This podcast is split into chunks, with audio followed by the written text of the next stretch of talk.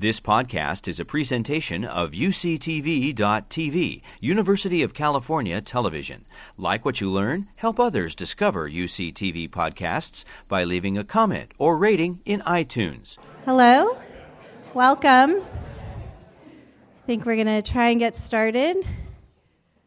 Welcome, everybody. This is our Investing for Good event. Uh, my name is Emily Cotter, and I run the Eco Entrepreneurship Program here at the Bren School. Uh, this event is part of our Women in Innovation and Entrepreneurship Speaker Series, which was run across campus with our UCSB Innovation and Entrepreneurship partners. Uh, that includes the Bren School Eco E program, uh, CNSI, CCEP, our Technology Industry Alliance office, as well as our technology management program at the College of Engineering. Uh, so, we're very excited to put on this wonderful panel. Uh, some of you may know our Eco Entrepreneurship Program focuses on environmental and social ventures. Uh, so, obviously, we have an interest in impact investing and especially in early stage uh, ventures and funding them. We've had a series of uh, successful entrepreneurs, eco entrepreneurs, come out of our program. We have about 20 in the last seven graduating classes, and 55% of those are women entrepreneurs. Uh, so we serve a very important role in the ecosystem here at UCSB, supporting women entrepreneurs as well as that focus on social and environmental uh, impact. Uh, with that, I'm going to turn this over to Julia Z, who is our moderator, and just want to acknowledge and thank her for helping us to recruit all of these amazing ladies that you will hear from today. Uh, this event would not have been possible without her help. So thank you to Julia. Great, thank you. Thank you.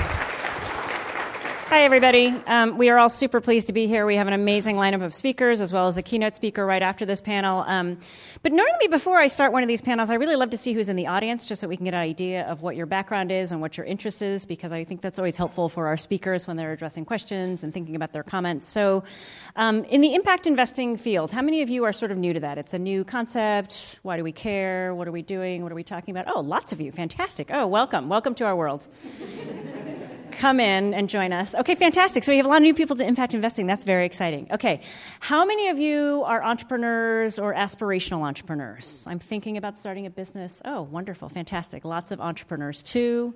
And we have a representative entrepreneur on a panel who's going to be addressing some of those issues specifically. Um, and then finally, how many of you are UCSB students here? And specifically, Bren? Excellent. Okay, very good. Cool. All right, awesome. So that's what we have. We have students, we have entrepreneurs, and then we have riffraff of, of some kind here. We don't know why you're here, but we've got riffraff. Okay, fantastic. So, um, so I, I want to start just very quickly, since there are a lot of you who are new to the impact investing field. We, we have actually, it's really interesting, we have um, kind of a cross section of the field represented here. You're going to hear from their, they do different things in the impact investing field, and you're going to hear a little bit more about them in their comments. But what they have in common, I think, is this idea that they're very, um, they're very focused on the problem that they're trying to solve. And I know all of you here at Bren are very focused as well on the idea of sustainability and social justice and and so they're very focused on the problem. They're very dedicated and passionate about it. And they're very clear on the, the kind of metrics, the impact that they're trying to achieve. And so from, a, from an investment standpoint, I think historically you have a lot of people who have simply said, you know, look, I'm looking for a certain amount of risk return and I want to increase my money so that I can spend it on myself. And um, the impact investing field really evolved out of this idea that um, we would like to align our values with our, with our investment portfolio. And if we could bring some of those tools to bear, like we, we do some charitable work, we do some volunteer work, but we, if we could use every tool in our toolbox to advance the things that are important to us, wouldn't that be better? So um, I think you're going to hear some of those stories. We'll tease them out. We're going to have Q and A at the end of this, as well as at the end of Kat's um, uh, keynote speech. So I hope you guys have questions, and please feel free to share them because we're trying to make this useful for you. So, so speak up. Um, so, Nancy, I'm going to start with you. You're my first guinea pig today. Nancy Swanson, who is based here in Santa Barbara, she leads the Linked Foundation. Um, we actually met years ago when she was the chair of the board of the Eleos Foundation, if you have heard of them. Both of them extremely innovative pioneers in the impact investing field really kind of courageous and catalytic work actually early when there was barely anything to do in the impact investing space. So, because we have so many people new to the field, Nancy, I thought perhaps you could take us on a little bit of a 30,000 foot journey in terms of how you guys think about impact investing, and then a little bit of an idea about how you've implemented that into the Linked Foundation portfolio. All right. I'd be happy to. First, I want to say thank you to the Bren School for having us here. It's a joy and we just had lunch and, and met with several of the entrepreneurs, so I'm, i feel very inspired. So thank you for the opportunity to come here. I'm proud to say I've lived in Santa Barbara 26 years. Um, I've been the executive director of the Link Foundation. We're a private foundation. We're based in Carpinteria. And the mission of the foundation is to improve the health and economic self-reliance of women and their families in Latin America and here in the U.S. We do a lot of our work in Santa Barbara. We do a lot through an alliance that's focused on reproductive health and access because we need to in the US. And most of my work has been spent in Latin America, investing in early stage enterprises that are creating access to healthcare for vulnerable, very poor uh, populations um, in that country. And, the, and just to give it some context, we've, it's a, we're a spin down foundation, so we're at year 12. We'll do another eight to 10 years, so there's been a sense of urgency. If the founder w- was here, and I work for her directly, we're a really small shop. If you come by, it's myself, and we have an assistant. I have a consultant in Seattle, and the idea was for us to be nimble, to use our capital um, to de risk business models early stage, to think about and um, supporting models, whether they're nonprofits or for profits around sustainability that can outlive you know, do- traditional donor funding and to meet that organization or company where they are with the kind of capital that, that, that they need.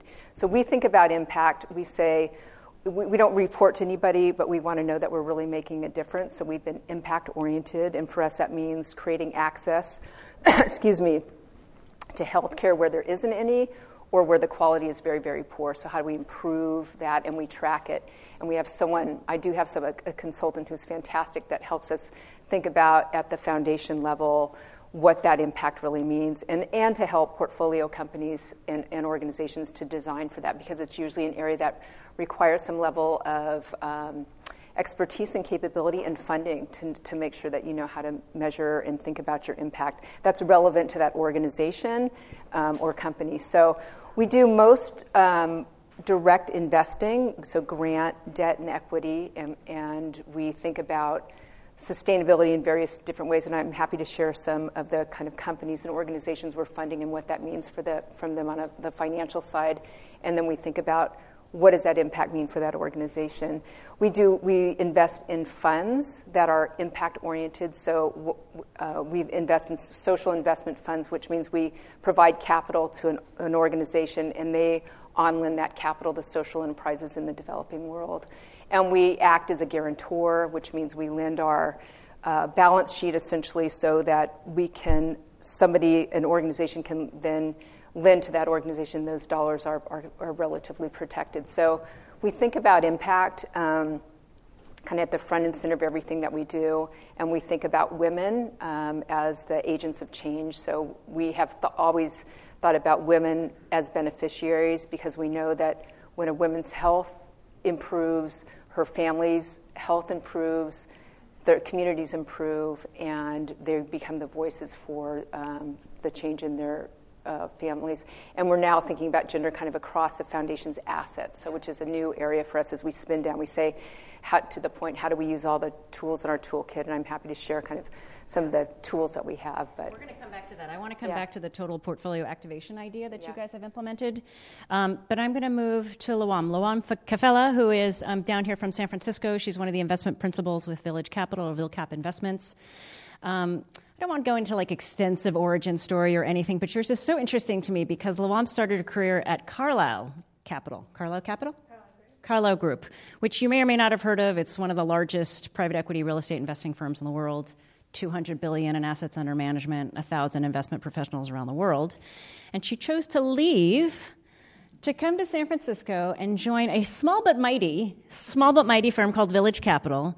But you know like a $20 million fund doing really really important work at the front lines of early stage social enterprise. And so i was super interested. I thought i thought our audience might be interested in hearing that evolution and what kind of motivated you to do that sort of work yeah yeah so i uh, grew up in kenya and i grew up surrounded by a lot of inequality so early on in my life i started thinking about ways to sustainably create more equity um, and then I got to college and I started taking finance and economics classes, and I thought, okay, investing. That's how we create more equity. We use money to move the needle. wasn't really sure what moving the needle was exactly, but I just knew money could create some sort of change. um,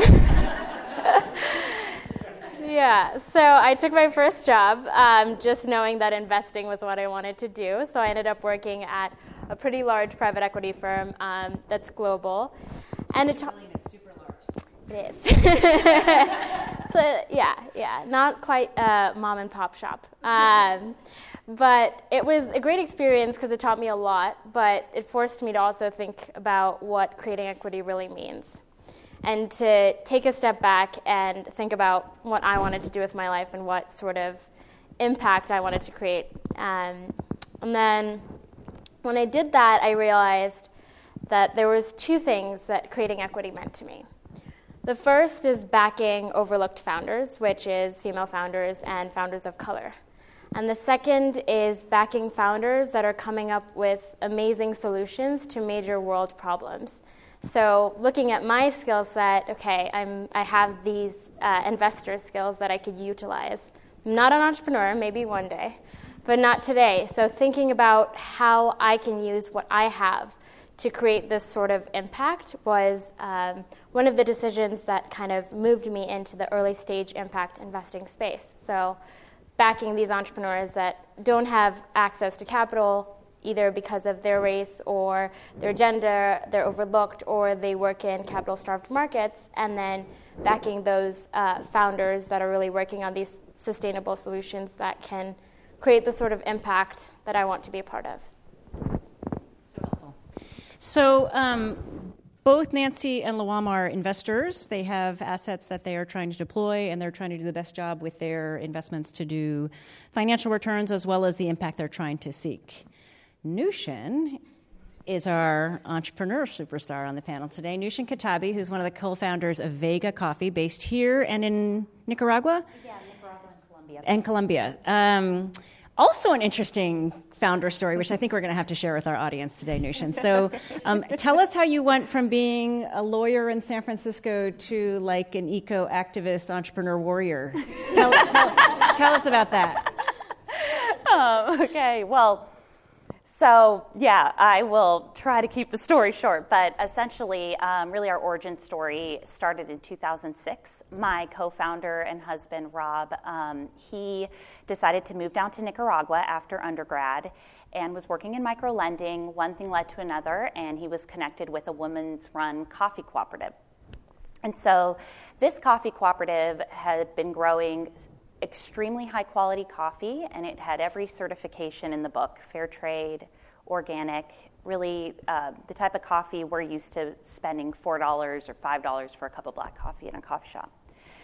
But meanwhile, they were earning barely enough to really get by, um, let alone invest in their coffee, invest in growing more coffee, better coffee, and all of that. And so the idea that they came up with together, Rob and this group of really brave, awesome women, was to reserve some of the coffee that they were exporting, roast it themselves, package it, and start selling it locally. Because at that time, Nicaragua was really coming on the map in terms of a tourist destination. So there are hotels and cafes, and now um, they're able to offer a local coffee um, to, to customers versus the usual instant stuff.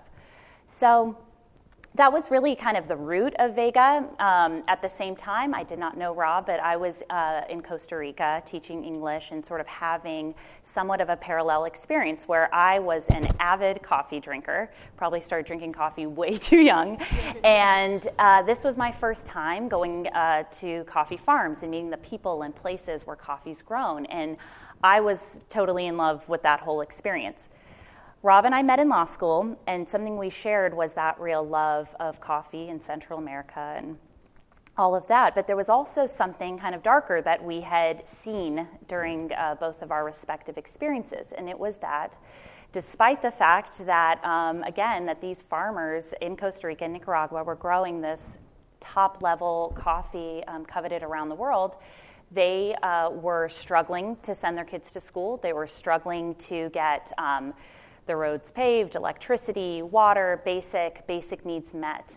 Um, and meanwhile, having been living in New York City, San Francisco, we were used to paying, you know, astronomical amount for our coffee. So we were like, what the heck is going on?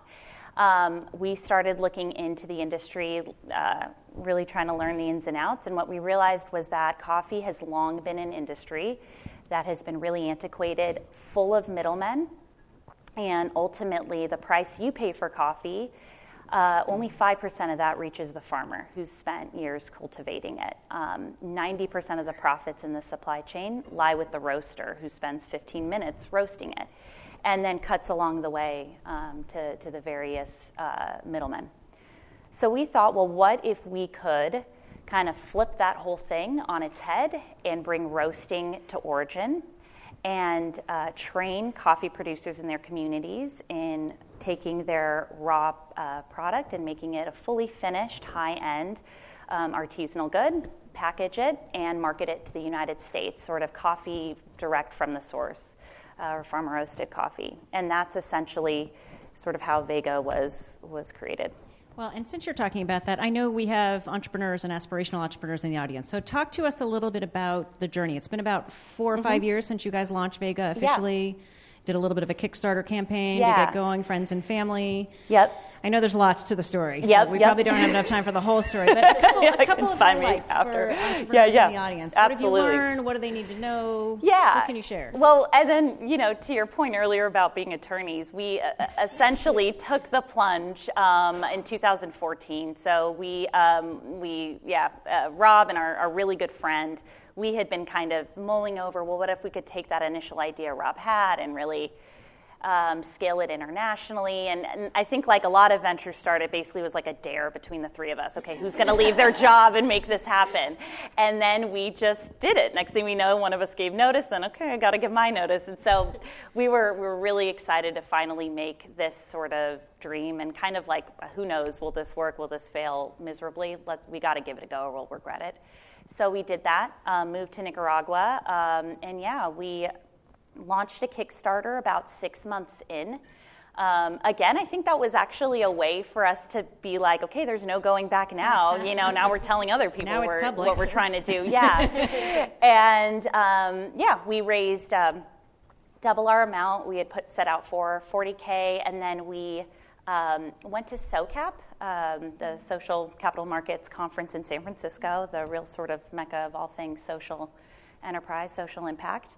And we uh, met some angel investors. We did a deal room, as they called it, and um, received our first round of angel funding, which really, Kickstarter was important, but really it was that angel, angel funding that helped us um, import the machinery we needed to start roasting and packaging and get Vega off the ground. Um, and then from there, yeah, it was a lot of um, blood, sweat, and tears around the funding round. and, and, how would you characterize Vega's current sort of state as a business, number of customers, financial stability, all that good stuff? Yeah, we are. So we've now, so we started initially in Nicaragua operationally. We've now expanded also to Colombia. Um, and we started initially with this idea of being strictly D2C, so direct to consumer, kind of like the Warby Parker, BarkBox, fill in the blank of coffee. Um, you order online, you get a subscription delivers to your house regularly. And actually, over the years, what we um, we still have that is kind of our core, but we've expanded significantly actually in other ways, um, namely colleges and universities, also um, uh, like premium mission aligned food companies that need coffee as an ingredient, preparing a cold brew or something like that. Um, and then, yeah, enterprise level clients, clients like offices like an Airbnb or Headspace headquarters, something like that. So, um, so yeah, so we've grown significant, significantly from those initial customers, which really actually came from our Kickstarter. We gave different levels of our subscription. Yeah. So it started out this like motley crew of like we're going to change coffee, and now um, we're getting a little bit more on the radar. and it's vegacoffee.com. Yeah, V E G A Vegacoffee.com. You guys check it out. You too can get high quality yeah. coffee delivered directly to your home. So, Luam, I'm going to move to you because actually both of our um, asset owners speakers are investors in Vega Coffee, interestingly. Um, so, Luam, this is an investment that you made. I would love if you would give a couple of highlights from your portfolio, maybe for the Bren community here, a little bit more on the environmental sustainability side. Can you highlight a couple of interesting investments and tell them your thoughts around them, why you invested in them, and how they're doing, how you're thinking about their impact, that kind of thing? Yeah, yeah. Um, I think there's multiple ways to think about impact, and I think a lot of impact investors kind of fall into this. Um, one of the ways that we think about it is, as I'm sure a lot of others do, is the environmental impact. So, companies that have solutions that are built to service the environment. Um, one of our investments is this company called Vartega that's based in Colorado that recycles carbon fiber, um, which is a really, really expensive component material for a lot of um, aerospace, automotive companies. So that is interesting to us because there's an element of reuse in the environment. There's an element of resource efficiency, landfill management, whatever, whatever you really want to call it in terms of um, reuse of a product. Uh, so that's great, and that's been a space that has been quite interesting to me, and I know to a lot of other um, investors that are focused on zero waste as that becomes more and more of a topic of conversation. Um, the implication for companies like that, while extremely interesting, is a much longer life cycle, which is something that everyone has to come to terms with. Um, and I'm particularly speaking to the entrepreneurs in the audience. Uh, plays like that are super interesting and can grow sustainably, but more often than not, the life cycle of that is going to be a little bit longer as you figure out who your customers are, um, how effective your uh, product is, and you make multiple iterations to it. So, worthwhile cause, definitely, and when it works, it works. Um, so that's great. But just a piece of advice those uh, kinds of companies tend to have a much longer uh, life cycle. And then the other way that we think about it is who, either who you're investing in or what that investment is doing. So, is it servicing low income populations? For instance, giving uh, access to financial services that are affordable to low income populations, or is it servicing low income patients? Um, and then, obviously, investing in female founders that are doing something sustainable, or um, founders of color that are doing something sustainable. So it brings up the question. I don't know if anybody out there is thinking, do I have to give up my financial returns in order to do impact investing? Was anybody thinking that? Because that's a super, super common question. Okay. So, um, and I and I think, and I'm going to ask, I'm going to I'm to punt this to you in a minute. Um, and I think the answer to that question, like, do you have to give up financial returns? I think the answer is sometimes. Like sometimes, depending on what you're doing.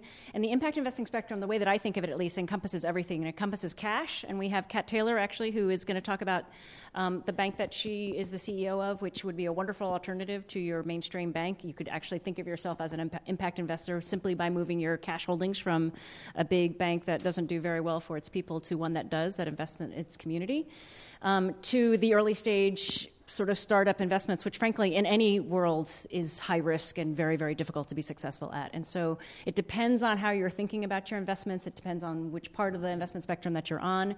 And I'm punching this to you, Nancy, because you guys have a total portfolio. You look at everything. You've got public equities, you've got fixed income, you use different parts of your portfolio as well as philanthropic capital. So um, tell us a little bit about how. Uh, so I don't think everybody is uh, an early stage investor. So I'd love you to think about like just the other impactful parts of your portfolio. If you could talk about that, and then how you guys think about the financial returns. I know it's a spend down foundation, but um, you, you, need returns to keep generating your right. high impact investments. So what are your thoughts? That's a that's a big one. so I'd say overall, so the foundation I work directly for the founder. You know, they've screened since its beginnings with the environmental, social governance screen across their assets, and I don't have privy to all that. My um, my primary focus has been on the, the impact side, both the philanthropic capital, which we use for early stage enterprises, and then donations to outstanding organizations here in Santa Barbara County and kind of collaboratively in the U.S. with other funders and co-investors. So we think I've been primarily focused on philanthropic funding that is catalytic, which means it's going to have an impact. It's going to develop and help scale a, a, business model that is sustainable, which means it doesn't have to be profitable. It can be covering its costs in Haiti and rural parts of Guatemala. We don't have the expectation that you're going to have a profitable company or organization that's going to be able to provide services, financial health, and other services at a, a, with a high margin. It just doesn't. We don't believe in that. We believe in using capital for good and capital for impact. Um, so that's you know we focus on that kind of from a grant side. From a debt side, we do lending. We work with a partner that is another impact investor that helps us structure those loans because we don't have the expertise in house. That is concessionary. In other words, it's returning the principal, and it may have between 1 and 5% percentage points depending on the market that it's in in Mexico or or uh, whatever country. And then we recycle that and use it for another loan. So I've really been focused. And then we do funds, as I mentioned, that are um, fixed income. Really, these organizations, we're providing a half a million or a $1 million. We expect that capital back plus a small percentage. But it is, and then those funds are being lent to social enterprises in the developing world that are working to get basic products and services to people with dignity that are living in poverty. So I mean, that's kind of the focus. Um, as I shared with Julia earlier, since we're spending down, the founders saying kind of year over year, take another X, find other funds that are impact-oriented that are primarily fixed income. We're looking at opportunities in new contraception technology here in the U.S. as an example. But they want to use it in their lifetime. So, um, and then now we're asking our asset manager to actually screen using some of the gender lens tools that are available for public equities and funds and so forth so that we can do kind of a deeper dive on the existing kind of assets within the foundations. It's not a, we don't really have a corpus.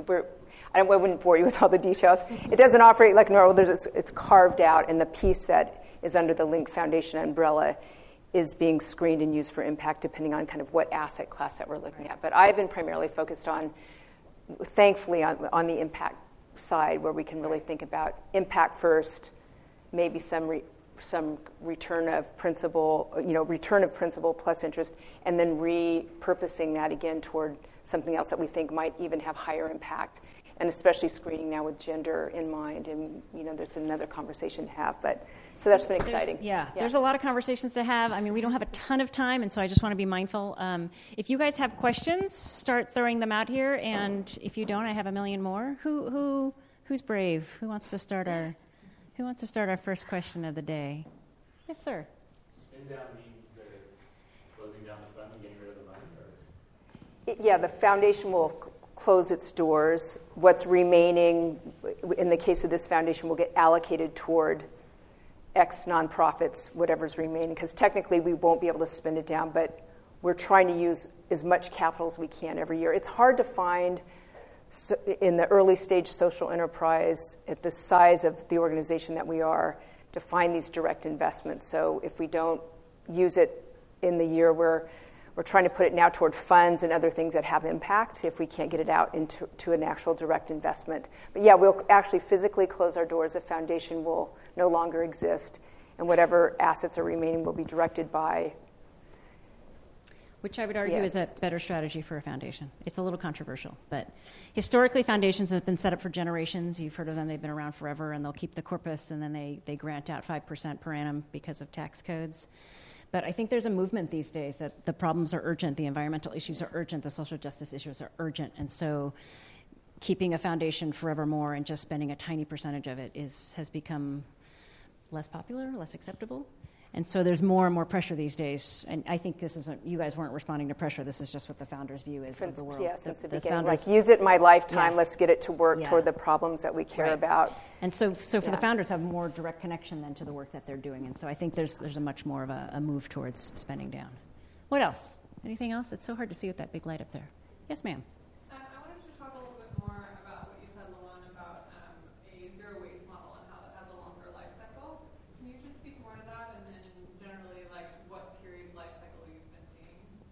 Yeah, sure. Um, I was kind of talking about. Can you semi-repeat the question? I'm not sure if they can pick up on the questions on video. Yeah, she was. Uh, she asked about the life cycle about a zero waste model. Um, the point I'm trying to make there is it's a long business cycle for sure. So the first thing you would have to do is work on actually getting a product that is high quality and can be used and then finding a source that's big enough, right? Especially as you start to grow, sourcing will become more and more of an issue. But getting to the proof points and then getting to the point where you found the industries that you want to target um, is difficult because, and not to say, not to deter you, but something to just keep in mind. You will have to hit a bunch of proof points along the way, especially if it's a high value industry like automotive or something, um, because they'll have a lot of requirements that you'll have to hit before they could partner with you as an organization. Um, so I think that that industry in and of itself is super interesting, and a lot of people are moving towards thinking more about that sort of business model but it does have a longer lead time. So things to kind of keep in mind, especially when you're fundraising or thinking through that sort of strategy, like going to be a longer amount of time and you want to get as much traction, milestones as possible before your next round of fundraising so you can raise at a higher valuation. Speaking of fundraising, Noushin, um, for those of you out there who have ventures or are thinking about starting ventures, one of your biggest challenges is going to be fundraising.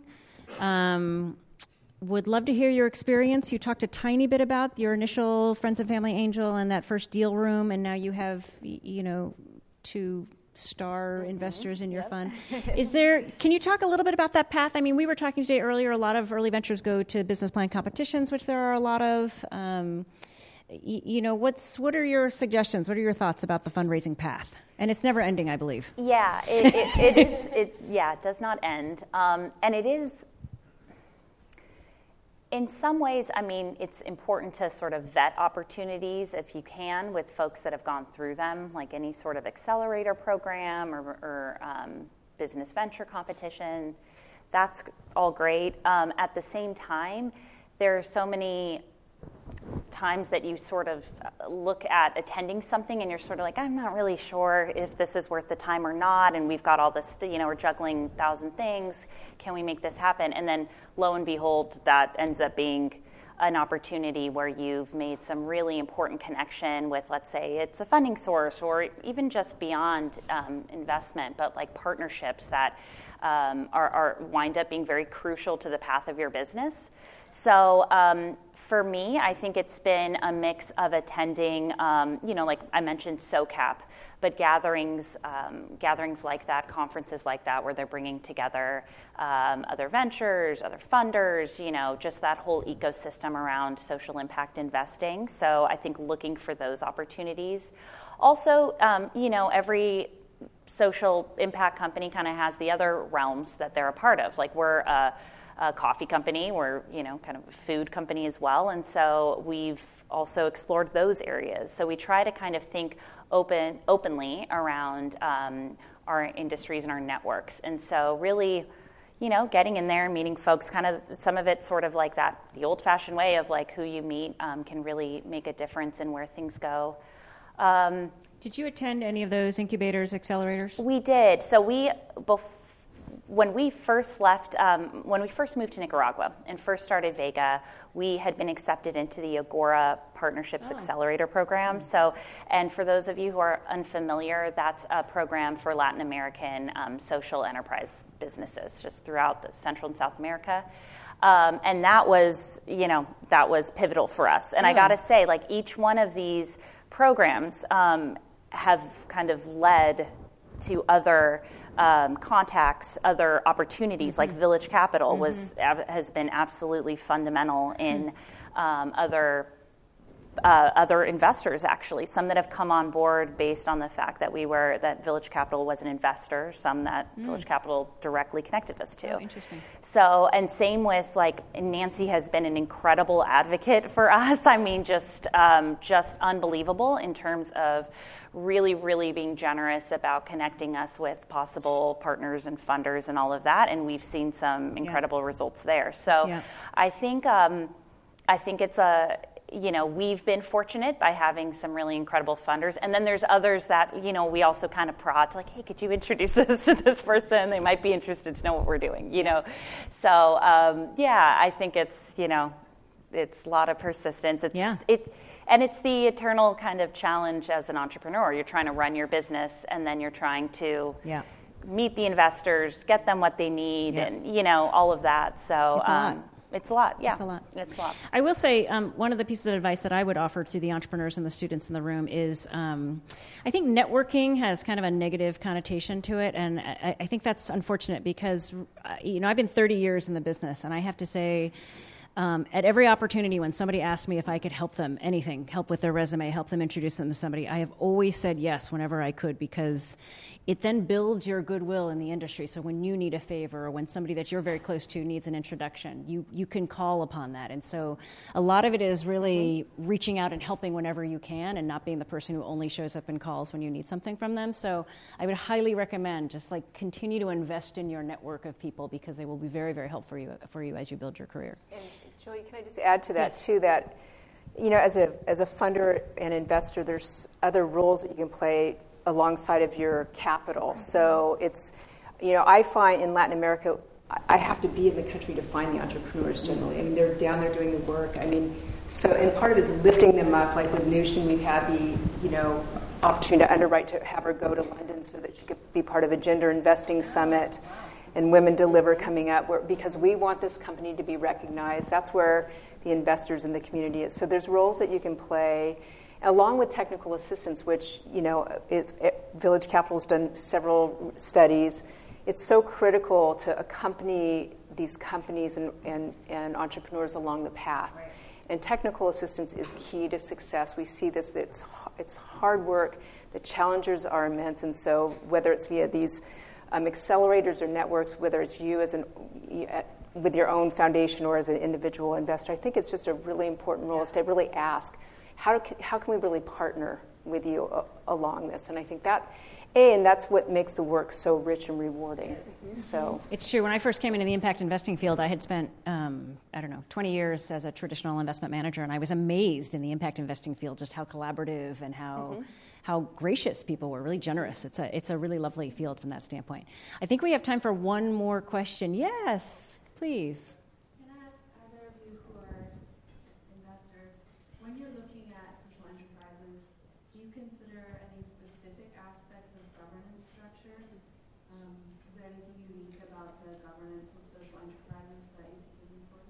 Interesting.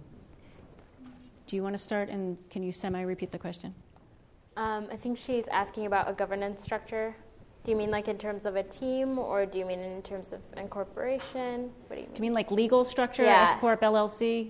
Um, yes, that could, could, be part of it. I was really thinking about board of directors, the kind of committee oh. have, the kind of reporting that they do. Oh. Yeah. Excellent. Great yeah. question. Um, that's a great question. Um, don't know if the recording heard it, but she's talking about just team structure um, and board of directors, advisors, and any sort of reporting requirements. Is that right? Okay. Yeah. So I think that um, it's always great in the beginning for uh, companies that are especially social enterprises to f- have a great group of board of advisors, and if you could get any advisors that were in the industry that you're trying to disrupt have some sort of knowledge because your advisors especially in the early days will be like your source of like contact to other different people potentially investors potentially clients. Um, so who you want advising you in the early days is super super important as i'm sure uh, Noushin will, will mention. But uh, the other component is a lot of impact investors and as impact investing becomes a little bit more common there's a lot of emphasis on metrics and what sort of metrics we can measure, how can we quantify the impact that your social enterprise is, is actually creating. So not only that not only more of a st- storytelling situation where you say that this is what our company does and this is how it helps, but how much, who is it helping, and by how much, um, which is super interesting. Thank you so much. Okay, um, please join me in thanking our speakers today. Nancy Luam Noushin, thank you so much. I think I'm handing it to you, right? Um, thank you guys so much. I'm going to introduce Steve Gaines, who I believe needs no introduction here, who is the Dean of the Bren School. Thank you so much for having us here. Thank you, Julia. And panel, that was a terrific discussion and uh, a great way to launch this discussion about. Uh, women in innovation and entrepreneurship. And so I get to have the distinct pleasure of introducing our keynote speaker, uh, Kat Taylor. And I can't think of a better person to kind of fin- take us home on this particular topic and, and really help us think through the uh, uh, potential roles of women in impact investing and entrepreneurship and innovation more broadly. Kat wears a number of hats. She was the co founder and managing partner for Radical Impact. So, not just high impact, but radical impact, which uh, invests in people in early stage uh, companies uh, in a variety of topic areas, but mostly in the healthy food systems, clean energy, and in responsible finance. In, in that particular space, she's also the CEO of Beneficial State Bank, which I think she's going to talk to us about in terms of its uh, interesting business model uh, from the standpoint of uh, responsible finance. Um, she's also um, the one of the co-founders of one of the foundations that I think has the catchiest title, the TomKat Foundation, um, um which uh, has uh, uh, invested in a whole variety of different, both educational and environmental spaces, including funding uh, a big project here at UC in the UC's carbon neutrality project, which is really a, an effort to try to take the University of California to carbon neutrality by 2025, and so uh, played a really big, important role in that. So please welcome Kat Taylor.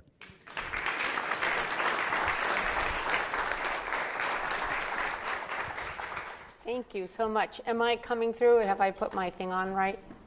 It's okay? Okay. Uh, what an honor to be here uh, at this wonderful school and meeting all the entrepreneurs and the other investors who've come here from the impact space. So I apologize, I'm going to speak somewhat quickly because I want to get through the bank model as the first real impact investment that my husband Tom Steyer and I made in 2007 uh, and to suggest that we've actually migrated away from being business people and philanthropists to impact investors and political activists. Not that we don't still do some philanthropy, but it's a fraction of the time that we and resource and energy that we spend. Um, and I'm going to start with a song to, to, to mention part of the problem that we're trying to address. Guess ours is not the first bank heartbroken our eyes are not the first to be deceived. We're not the first to know the bust of CDOs and thieves. You know, we're just some fools who are willing to try it one more time with zeal. But, baby, can't you see? There's only sex tawdry appeal. Yet we're hopelessly devoted to dough. But now there's no way to hide since we saw beneath high tide our hats in our hands. How could we not then understand that we built an economy sugar coated for CEOs who serve hopelessly devoted to dough? The Treasury says, Fools, forget it. The GSEs are hunkering low. How loose can we get before we simply let the biggest banks be hopelessly devoted to dough? But now there's no way to stand with the wage law of the land bids me against you. Pay not to live, only to work for some jerks who are hopelessly devoted to dough but I'll be hopelessly devoted to you. So.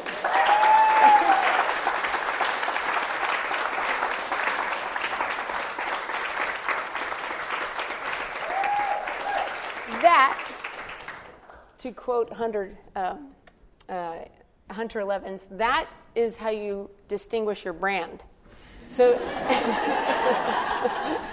I am not a usual CEO of the banks, but we recognized when, when we started out on this uh, that pe- being people in finance, that there was something terribly wrong in the banking system. And we do work at the systems level because if we don't get the systems right, these large interlocking, interdependent systems with cycles and dynamics, we're not going to win the whole human race. Um, so the problems in banking uh, as we go through this um, are important because banking drives huge societal outcomes, not just business outcomes. And I want to posit that's true of all business and the whole economy. So we can work really hard in philanthropy and really hard in government, and I'm a staunch supporter of government as the only truly accountable mechanism we have to self organize. But if we don't get business right, we can't compensate. So, in spite of regulatory efforts that we all watched in, uh, at the beginning of the Great Recession, the banking system has not been serving our, the public interest and is still not serving the public interest. And I'm going to dwell mostly in the land of solutions, but we have to go through the train of misery. It's not what the banks tell you that they are doing, it's what they don't tell you they're doing, and that's the train of misery they drag behind them. These statistics are a little old. It's almost $400 billion that's been paid by the banks for abusing consumers, mostly in credit cards, just a cost of doing business. They're very, very profitable. They don't even notice they could lose that in a day and it wouldn't matter. In fact, uh, B of A had a uh, four billion dollar capital account error ride their balance sheet for a year and nobody noticed, not the inside or the outside auditors, because it doesn't actually really matter, even though it canceled their dividend. Almost 5 million people lost their homes in the foreclosure crisis, mostly in communities of color. One third of bank tellers are on some form of public assistance, even though these are the most profitable companies in the world. That's a shocking transfer of a private cost to a public resource. And they're still financing coal. J- notwithstanding Jamie Dimon coming up and saying, What's all this I hear about climate change? His bank, Chase, JP Morgan Chase, led the pack in the highest funding of uh, fossil fuels in 2018 in hundreds of billions of dollars. So if you want to know who's killing your future, look, you don't have to look much further than the banks. But there's a positive moral to the story, is, which is that we can fix the banking system together. And we can only do it together. Um, we can take back our power of choice. We have both choice, which is agency, and we have accountability, which is responsibility. So where your money sleeps at night matters and should matter to you because it's getting stuff done, and you want to be sure it's stuff that you want. We can change the banking system for good. And that's the mission of the bank. Nothing less. It's not good enough to be a good bank in a bad system. So, why is so bank, banking so powerful? We think of it as the first and most powerful form of crowdfunding, much like Indiegogo, Kickstarter, etc. Because we pool our idle cash, call them deposits, in the banking system, then we enable the banking system with massive prerogatives that are publicly granted ostensibly to finance the world we want to live in, but it hasn't been that to date.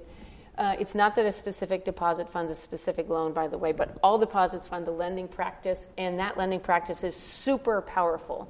So uh, it's powerful because it recycles when you make a loan out of a bank, it comes back and you make it again. Our impact accumulates over time to the extent that, for instance, in a three year period when the city of San Francisco built a net 100 per year affordable housing units, we built 4,600 over the three year period. Um, it also has FDIC insurance. That's uh, the ability of the banks to self insure with uh, the US taxpayer standing behind that system if it fails, and it did. In the recession, it failed, and we bailed out not only banks, but insurance companies and auto lenders who, ser- who stood in counterparty relationship to the banks. Um, that FDIC insurance allows us to collect deposits risk free up to $250,000, which means we get those deposits easily and cheap. Cheapest source of funding in the economy outside of securitization. Uh, we also get to use leverage. So for every $1 of equity we've invested in the bank, we can combine that with $9 of deposits and make a $10 loan. That's 10 times leverage. It's more complicated than that because of the fractional reserve system, but you can think of it that way. And our leverage ratio at 10 to 1 is the most conservative in the industry. When Bear Stearns uh, went bust, they were levered 33 to 1. Um, Discipline. We have 25 exams a year, inside and outside regulators. We can tell you exactly what we're doing, and so can the big banks. They just choose not to. Um, they also have scale, they're just massive. They, uh, the banking industry is now bigger than any other industry, including oil and gas, and that doesn't even take into consideration what's called the shadow banking industry, which is capital flows outside of regulated entities. And then the interdependencies. You know this from a system standpoint. Everything is connected to everything else, uh, and banking fuels it all. So here's a sign of how big the financial giants are. Those are, um, those are numbers ending in a T, and that's a problem. Also, this is outside of the organized banking system. We have a growing shadow banking system. Um, and they are super influential because they throw money around incredibly more than any other industry. So this, these are lobbying dollars by industry with finance at the top. Uh, and campaign contributions, also, the growth has been obscene of that. So if you wonder where we're getting government, it's actually coming from, in part from the banking industry. Um, our bank was designed to be a counterpoint to everything the banking uh, system is doing in, uh, incorrectly, in our view. And the first uh, uh, so there are six areas of activity that we think you have to get right in the banking system because it's quasi-public it belongs to us and it needs to behave according to the public interest so the first and i'm glad somebody brought up owner uh, governance um, we have to align the ownership and therefore the governance for a multi stakeholder model. It is not correct that the only duty of the corporation is to maximize shareholder value. That has been debunked. Unfortunately, it's still being taught. It was never right, it isn't right now. Our, our multiple stakeholders include, of course, our equity shareholder, but also our customers, our colleagues, the communities in which we work, the planet upon which we all depend, and the public interest at large. And the way we assured that was he gave, we gave 100% of the economic rights to a public charity foundation. So it's like we're a for profit bank that's owned by a nonprofit, and that nonprofit is permanently governed in the public interest. It means at the end of the day, if we distribute profit, it only goes to a nonprofit entity whose bylaws mandate that they reinvest those profits into the communities that we serve that are all low income uh, and the environment upon which we depend. Second area of, of, essential alignment is the lending practice, which I just said to you is the most powerful thing that a bank does. In our case, we insist that 75% is in the new economy that's fully inclusive, racially and gender just, environmentally restorative, and the other 25% can't be doing something bad and we're very rigorous about how we measure this. We measure the output, where do the loan dollars land, and the outcome, what do they do once they get here? There, this is our commercial lending practice, uh, which is in things like renewable energy, low income housing, sustainable food. Um, and then we also make uh, consumer loans, mostly auto loans, and that's where most of the abuse in the banking system has been on the product side. So we have to get that straight. So, uh, governance, lending, the products. They have to have mission at the heart of them. You should be healthier the day after you take a banking product than the day before. One example is overdrafts. We process uh, checks from the smallest to the largest. The big banks, all the other banks pretty much go largest to smallest to maximize the number of overdrafts in a day. And then they charge a huge amount and they don't limit how many they charge in a day. That's not mission driven. Um, then the fourth area is we need to be radically transparent. We are a quasi public institution. If you want to know what we're doing, you should get to know everything about us, and you shouldn't have to ask. It should be third party audited, data driven, and published. Uh, the fifth area is, um, or excuse me, this is an extension of our radical transparency about our corporate practices. So, for instance, we follow a beneficial employment. We pay 150% of living wage uh, in all markets fully benefited. That's what's estimated to cost a, one adult and a dependent to live. We're not paying people to work, we're paying them to live. Uh, we also submit ourselves to a massive number of um, assessments by third parties. Uh, probably one of the most important is the B Corporation. Um, there are now about 4,600 B corporations. Somebody asked at lunch, is there a positive trend in corporate uh, responsibility? Well, B corporations are an example of that. We have a long way to go, but I think people are going to wise up to the fact that business should serve us. Um, we're also, you don't get diversity unless you choose it. So, this is a strong mandate in our organization. This is about our all staff statistics, but the same it, we, it would be reflected on our board uh, and uh, senior management in particular. Um, we can't do this alone, so we join Allies for Strength, and that's an extension of our diversity. We have to be in coalition with other organizations run by more different and younger people um, and we're advocates. So the, the uh, fifth area of concern is how the banks advocate and who they advocate for. The other, the big banks in the system never advocate for the public. They are always anti-consumer. They are always anti-government regulation. They are always anti-government in general. Um, we will not advocate for anything that isn't pro-consumer, pro-environment, pro-social justice and we do this in uh, alliance with other organizations that are similarly value driven. Um, the, uh, so those are the areas of banking that we have to get right. But it's not okay, as I said, to be a good bank in a bad system. So we have to have a theory of change, how we're actually going to change the banking system. We are pulling all the levers we can. We are uh, joining consumer movements so that consumers will t- take up their agency and accountability over banking. We are working with regulatory regimes to incorporate non financial performance metrics that must be met by regulatory mandate. Uh, and we were working in the policy arena. So we're big supporters of public banks, if you've heard of those. Uh, we are uh, in the lead of standing up a, a, consumer protection regulatory agency at the state level and inspiring that in other states. Uh, and we are also feverishly trying to transform the rules around private charity, which came up before, because we do not need dynastic fortunes. We need immediate solutions. Um, we don't need to see that. That was a mistake. Uh, um, this is just, I'm sorry to say, uh, this is a reiteration of just, they're not lending into the right places yet. They are mostly holding trading assets that are speculative, and they shouldn't do that with depositors' money, uh, the biggest banks, and they are not lending into Main Street economy. Uh, we have a proposal with the Volcker Alliance to develop a plan to rescind FDIC insurance from the money center banks because they're not behaving in a way to deserve it. And if they couldn't collect deposits, it would return $13 trillion of deposits in the American economy alone to Main Street banking. And it would also force them to compete against hedge funds on an even footing because that's what they are. Um, uh, covered that. Sorry. Oh, hello. Here we go. Uh, I just I'm speed throughing it because I want to get to. Oh, uh, you will hear a lot of hubbub about Dodd Frank and how it's overregulation and inefficient. It may not be the perfect way to regulate banks, but it's the only thing we've got protecting us right now.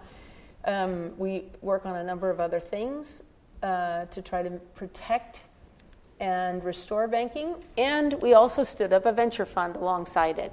So, Radical Impact Partners is an early stage transformative impact venture fund it has a majority of women in the leadership positions. We, find, we fund in good food, good money, good energy, essentially, and we will not fund companies that aren't uh, exerting a transformative impact on the system of those three sectors. Um, we're incredibly lucky in the company we keep. We have 22 portfolio companies. Uh, the origin of the name is that uh, the radical is the seed of the seed, and that's what we're attempting to invest in. Uh, we would like over time, our theory of change is if we do a good job, we will migrate a billion dollars of investment capital to transformative social, pro-social and pro-environmental companies. Uh, we care a lot about diversity in the companies. Um, I'm happy to talk about any of this, but it's sort of, you've heard a lot from the experts that were just on the panel about impact investing and the importance of measuring. Um, uh, we, this is um, the cross-cutting uh, dynamics that we insist on in all companies, that there's diversity, equity, and inclusion, there's empowerment and resilience, uh, in addition to transformative impact in the three sectors. Uh, and we get deadly serious about impact measurement because in order to migrate a billion dollars of, of capital, we have to be very real about what we're actually accomplishing. Uh, the, this is a reflection of the diversity that we seek and insist upon in the founders and the management of the companies. I think that's, um, and this is all so that we can build something beautiful together. I uh, was just um, allowed to interview Anand who, uh, Giridharadas, who wrote Winners Take All. And it's a rather scathing indictment of philanthropy. I think it goes overboard, to be honest, but I think if we don't harness the power of business and restore the viability of, of government, uh, then the philanthropy isn't really going to help us at all. Um, and uh, we really do need to make sure that philanthropy is not um, basically involved in maintaining the status quo, but is rather getting us rapidly on to the next regime uh, that will sustain the human species the earth is going to spit us out like a watermelon seed if we don't do that and go on just fine without us. Uh, but I prefer uh, to stay on the playing field and get something done. Last thing I wanted to mention is that um, in the midst of so many natural monopolies, which is essentially, in my view, what Netflix, Google, YouTube, Facebook, uh, banking, agriculture are, that we could devise something called a platform cooperative that would allow every person to own a little bit of everything and nobody to own too much of anything. So I'm happy with that to take any questions and thank you for your patience while I spit speed read.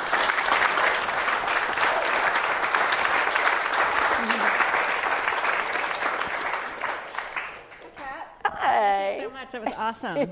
Emily asked me to moderate questions. Good. Please, sir, tell us. Um, great presentation. You and Tom are doing great things. Actually, you know what? Let me hand you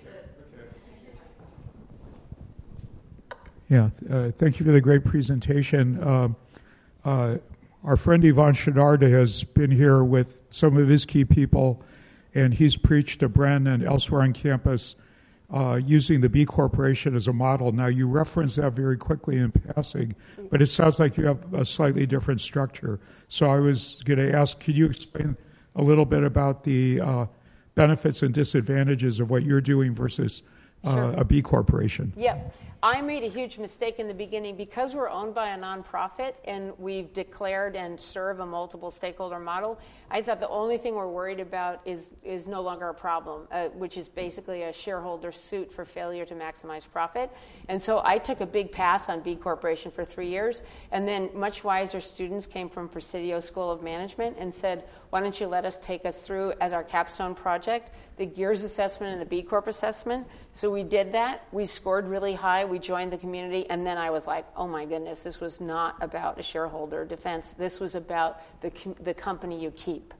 And it is a remarkable body of companies, some as big as Patagonia, Seventh Generation, King Arthur Flour. You know, there's some really big com- uh, method, uh, big uh, companies, and some companies that have been bought by multinationals and allowed to keep their B Corp status. So we feel very enthusiastic about the B Corporation movement. I, I am on record of saying that I think we have to move beyond where B Lab assessment is right now, which is you can only earn positive points. You cannot draw negative points. But we need to start rating companies in general in the economy, and about nine tenths of them need negative points of some sort or another. So I'm, we're just working within the organization to try to see if they would do that. But I, I agree with Yvon. Business has got to start being a force for good, and it has to stop doing the harm when Larry, Larry Fink famously said that they were going to make all their portfolio companies at BlackRock do one good thing, we wrote an op ed, The Mouse That Roared. I think 12 people read it. But that said, keep your stinking one thing and stop them from doing all the bad things. Can you also, on that um, topic, talk about your? I think you guys were founders in the Global Alliance for Banking on Values. Yes, Can my you- favorite trade association, although I love the CDBDA too. Yeah. So the Global Alliance for Banking on Values uh, grew up out of, as the brainchild of Peter Blom at Triodos Bank in the Netherlands. He got some other bank CEOs of long-standing banks throughout the world, world together that are um, do commit to uh, doing all of their business based on a value system that's well articulated, measured. Um, so these are they could all be B corporation banks. They are in far-flung countries that may not yet be on to that trend. Um, and they include some very big and ancient banks like Credit Cooperative, which is over 100 years old, BRAC Bank, which has a billion and a half customers, GLS Bank in uh, Germany, and Triodos that are both over 20 billion in assets at least. 20 billion euros, I think, in assets. So, but anyway, they're um, wonderful banks, and there again, we convene once a year and we shore each other up and we bring more. There's now 46 banks in that system, um, but we are not attacking the big banks. And I think, uh, as you can see a theme here, everywhere I go, like, we got to attack the big banks. I actually think I'm 60, year old, 60 years old. It is my job to knock the obstacles out of the way so that you all, younger people, can build beautiful companies that don't have this um, force for evil in the way. So uh, that's what we're maybe going to do with a couple of new board members is get GABV to go after the big ones. And then you're going to get your Avengers outfit out and start fighting for good. What other questions here in the audience? Um, I was actually, if nobody jumps in, um, I was actually wondering. So we, we went really quickly through Radical Impact's portfolio here, Kat. We do have a lot of entrepreneurs in the audience. Yeah. Are there are there any sort of favorite investments that you want to highlight in your Yeah. good food, good money, good? Yeah, yeah. I'll rattle through some uh, famous and not famous. So we are investors in Just, what, what used to be called Hampton Creek, Hampton Creek Foods, but now it's called Just, which is busily making the uh, intellectual property to do not, plant-based proteins. Started with eggs, now they're going into meat too.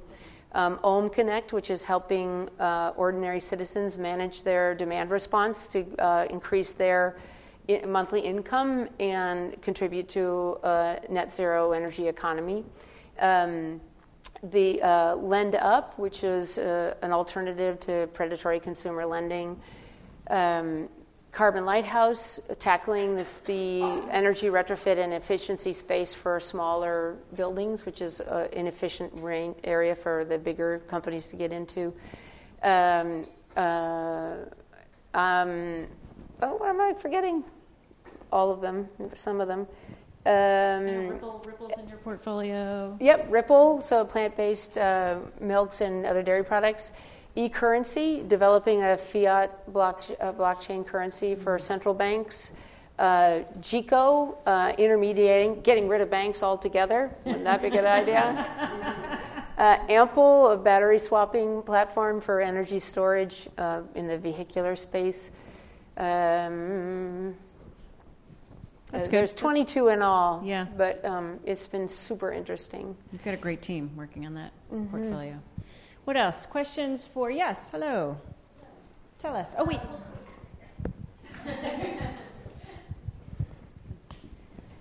So, Kat, you're so um, mission and value driven along with Tom. Can you tell us a little bit more about your background and what influenced you and has Mm. led you to this point? You're Sure. an inspiration. Yeah. Somebody came up to me the other night and said, What happened to you when you were a little? uh, uh, my first memories uh, in my life were watching what I think of as the civil rights funerals. So television was new. If you watch television, you watch it with a lot of people. People, your neighbors came into your house to watch television. And I was born in 1958, so uh, you know I was four or five when JFK was shot, and then Bobby Kennedy, then Martin Luther King, then Malcolm X, and I just had this burning desire to be part of the civil rights movement hmm. from a really early age. But it wasn't obvious how a white girl from San Mateo, California, was going to get involved in the civil rights movement until when I was in college, the great socially responsible banks of the world started getting visibility, like South Shore Bank in Chicago, Carver Bank in Harlem, um, Self Help Credit Union in North Carolina, even some international banks. And I thought, oh, that's what I could do because Martin Luther King, in his last speech, said, if we don't capture the power of our spending, the civil and legal rights so hard fought will be lost. And I believe that's true. I think right now we have an extreme inequity problem in the economy. That's the problem. We are underpaying people. I don't care about the unemployment statistic anymore because one in three Americans works full time and meets the federal definition of poverty, and it's very racially based. So, um, that's what I was waiting for my whole life to get involved in something in the civil rights, and it turned out banking was it. I also come from a banking family, which is a little weird, but it, that was karmic. Yeah. Uh, but uh, and to my, I'm married to Tom Steyer, who's Need to Impeach and Next Gen America and Next Gen Climate and everything, and he was, you know, raised to be a public servant, and it just turns out that he has to be an activist, not a not a, an elected at this point. So. Mm-hmm. Other questions from the audience? I'm gonna. Yes, sir. I don't have your. I'm not going to pass this up though, so we'll just re- we'll oh, repeat Oh, he your has question. a projection voice. So now you, you've talked about this world where students could be, participate either as on the investing side or the entrepreneur side. What are things that, and here we have a lot of students in the audience, what, what should they be focusing on learning as they're in the academic world to prepare themselves when they enter your world where they're more doing? Such a good question. Do you want to start? Well, I, you know, Manuel Pastor at UCLA uh, calls out the 10 essential components of mass movements, and one of them is a plan for the economy. I don't think we, any of us are well educated about the economy and the results and influence that it has. So even if you end up in genomics or clean energy or somewhere else, a, un, a, basic understanding of the American economy, I think, helps everybody. And if you're going to go get trained up somewhere, which a lot of people, I mean, where are you going to get trained? At the bigger institutions that are well captive of this economy, just keep a jaundiced eye. So I, um, I, I, teach at um, UC Berkeley Haas in the business school. I teach an entrepreneurship class there, and um, I was talking to Dan Pullman actually earlier about this, who runs an investment fund in sustainable food and agriculture, and we were saying actually that we're huge supporters of this eco entrepreneurship program here because the skills that you learn to develop as an entrepreneur, the way of thinking, being really nimble, being lean about your thinking, can be used even if you don't become an entrepreneur. That is to say, if you join the largest corporation in the world, you still need innovation, you still need radical thinking, you still need to sort of break down the barriers. And so, having that kind of training, I think, is really powerful. And I, I love that you guys have that program here. I also think you should be kind and compassionate and you know thoughtful, and you should think about others.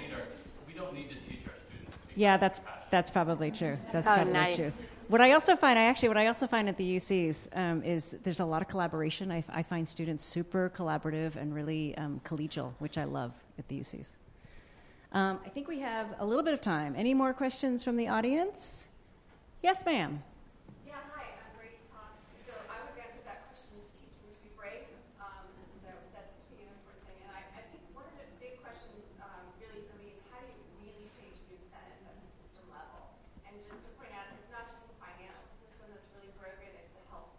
Yeah.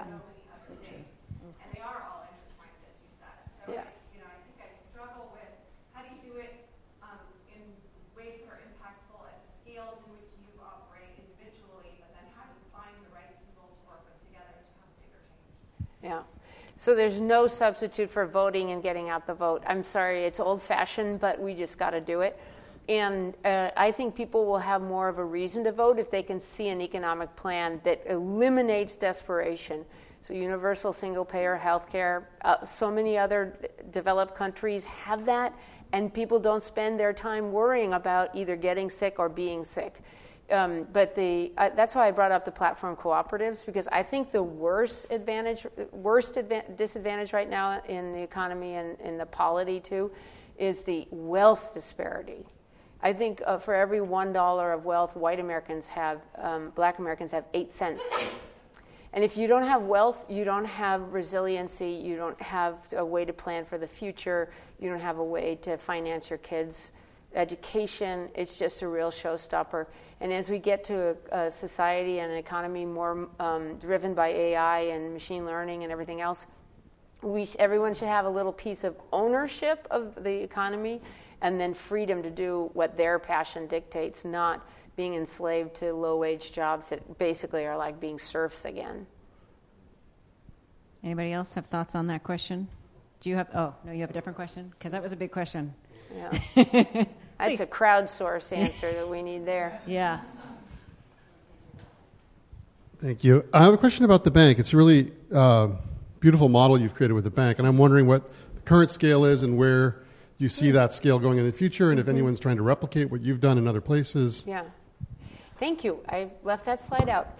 We are now, so we're 11 years old, a billion dollars in assets, 17 branch offices, 250 colleagues.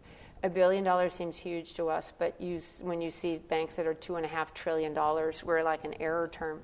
However, the military experts of the day knew that David would beat Goliath because of facile agility, innovation, you know, not stuck in old ways. So I don't think the money center banks are well positioned for the future.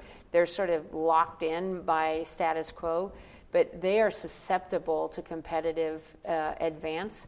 And I think it's the regional banks that will figure that out. They'll figure out that they need to straighten up and fly right to win millennial markets so they won't they, they can steal deposits away from the big banks. You just saw Bank of the West agreed to divest from fossil fuels over a timeline and pay their employees at least $15 an hour. And I, that's not because they're super nice. It's because the millennials won't bank with them, and they're a West Coast bank for the most part, even though they're owned by BNP Paribas. So that was interesting that their parent let them do that too.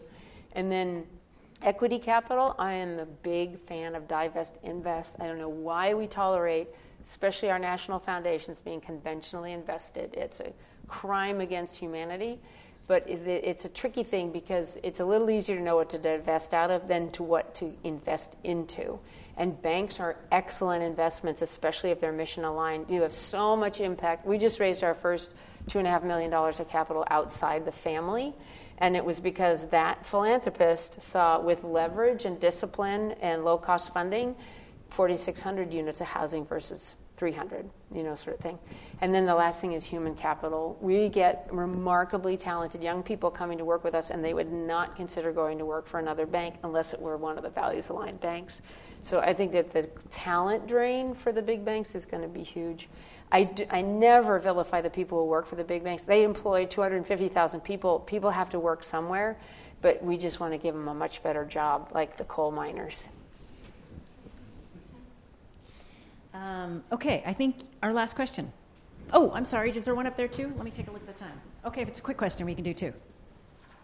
Um, related to that last question, would you consider activist investing? Because, for example, Triodos has Triodos Investment Management, and they invest in things they don't believe in and pressure them. Yeah, oh, yeah. I like the nuns in the boardroom too. I love that group. um, some, it's a good job for somebody. I think there's, you, you know, um, many approaches at once is probably this is this is a massive incumbent system to try to flip. I'm hoping that we're in chaos theory land where, where it gets really bad before it gets good, because the national government is not my favorite right now. But the, um, I would be in favor. I, there was a, um, uh, you, you, know what quantitative easing is? That's what the Fed did to, uh, you know, to buy corporate paper to um, buoy the economy up um, there's something that the Democracy Collaborative is promoting called quantitative easing for the planet, and it's to buy majority shares of the big energy companies and keep all the reserves in the ground. I love stuff like that. I think we have to do everything at once. That's awesome. Good question. And I think back here, sir. Last question. Sorry. Yeah, I'm just curious if you have any thoughts on uh, recidivism um, with regard to banking institutions and such as your, your own and the um, perhaps the funding of entrepreneurial businesses by previously incarcerated Oh, the recidivism. That's something straight yeah. up your alley, Kat. Yeah, yeah, yeah. I, uh, I was on the board of something called Insight Prison Project for a long time and got schooled on over incarceration in this country. Um, well, first, I would say these Democratic candidates have got to have a plank that's called decriminalizing cannabis and any sentencing related to that. And we should let people out of prison early if they're nonviolent offenders in, the, in a business that's now legal and being run by everybody else but them. Um, we're the most incarcerating country in the world, worse than China and Iran, especially California. We went from 40,000 inmates to 240,000 in 20 years. We have draconian sentencing laws and uh, hopefully this governor will overturn some of them or whatever he can do. Um, and it is just a sad warehousing of human talent. I mean, I think actually um, resisting the system and being incarcerated might be a good entrepreneurial flag. it's like that person has some energy to spend somewhere else. So it's. I'm so glad you asked the question because I think it's the hidden tragedy of America that we've just done this and it's crippled whole communities and the racial bias in it is just awful. So, yeah, thanks. We'll keep working in that area too. Thank you so much, Kat. There was oh, one, one uh, more. Oh, one just, more. One more. I didn't want to. Just wanted to know when we're going to get a branch. Oh, yes. good so question. good question. Good question. Because we're not on the central coast and we're not in deep Southern California, and those are really big markets. So uh, we're rethinking what a branch is, mind you. So we, we're in favor of branches either being multifunctional, like our Fresno branch serves as a polling place and a get out the vote dispatchment center, oh, and our Santa Rosa branch is a um, alternative convening space for nonprofits. Um, so we got to think if we're going to plunk down brick and mortar, it's got to do more than one thing. and otherwise we'll be have traveling bankers. I want to create something like a notary, only higher trust, like a trusted banker. I know that's an oxymoron right now, but but a mobile banker, a mobile banker who goes to yeah. s- visit seniors instead yeah, of them yeah, driving perilously to the sense. branch. I love know? that. Yeah. Thanks. Yay! Let's end here on a high note. Yeah. Yay! high note. Hang on. Yay! Thank you so much. Did you want to say anything? You want me to do it? Um, so, thank you all so much for joining us. Thanks to these phenomenal speakers for joining us today. There is a reception upstairs on the Decker's deck.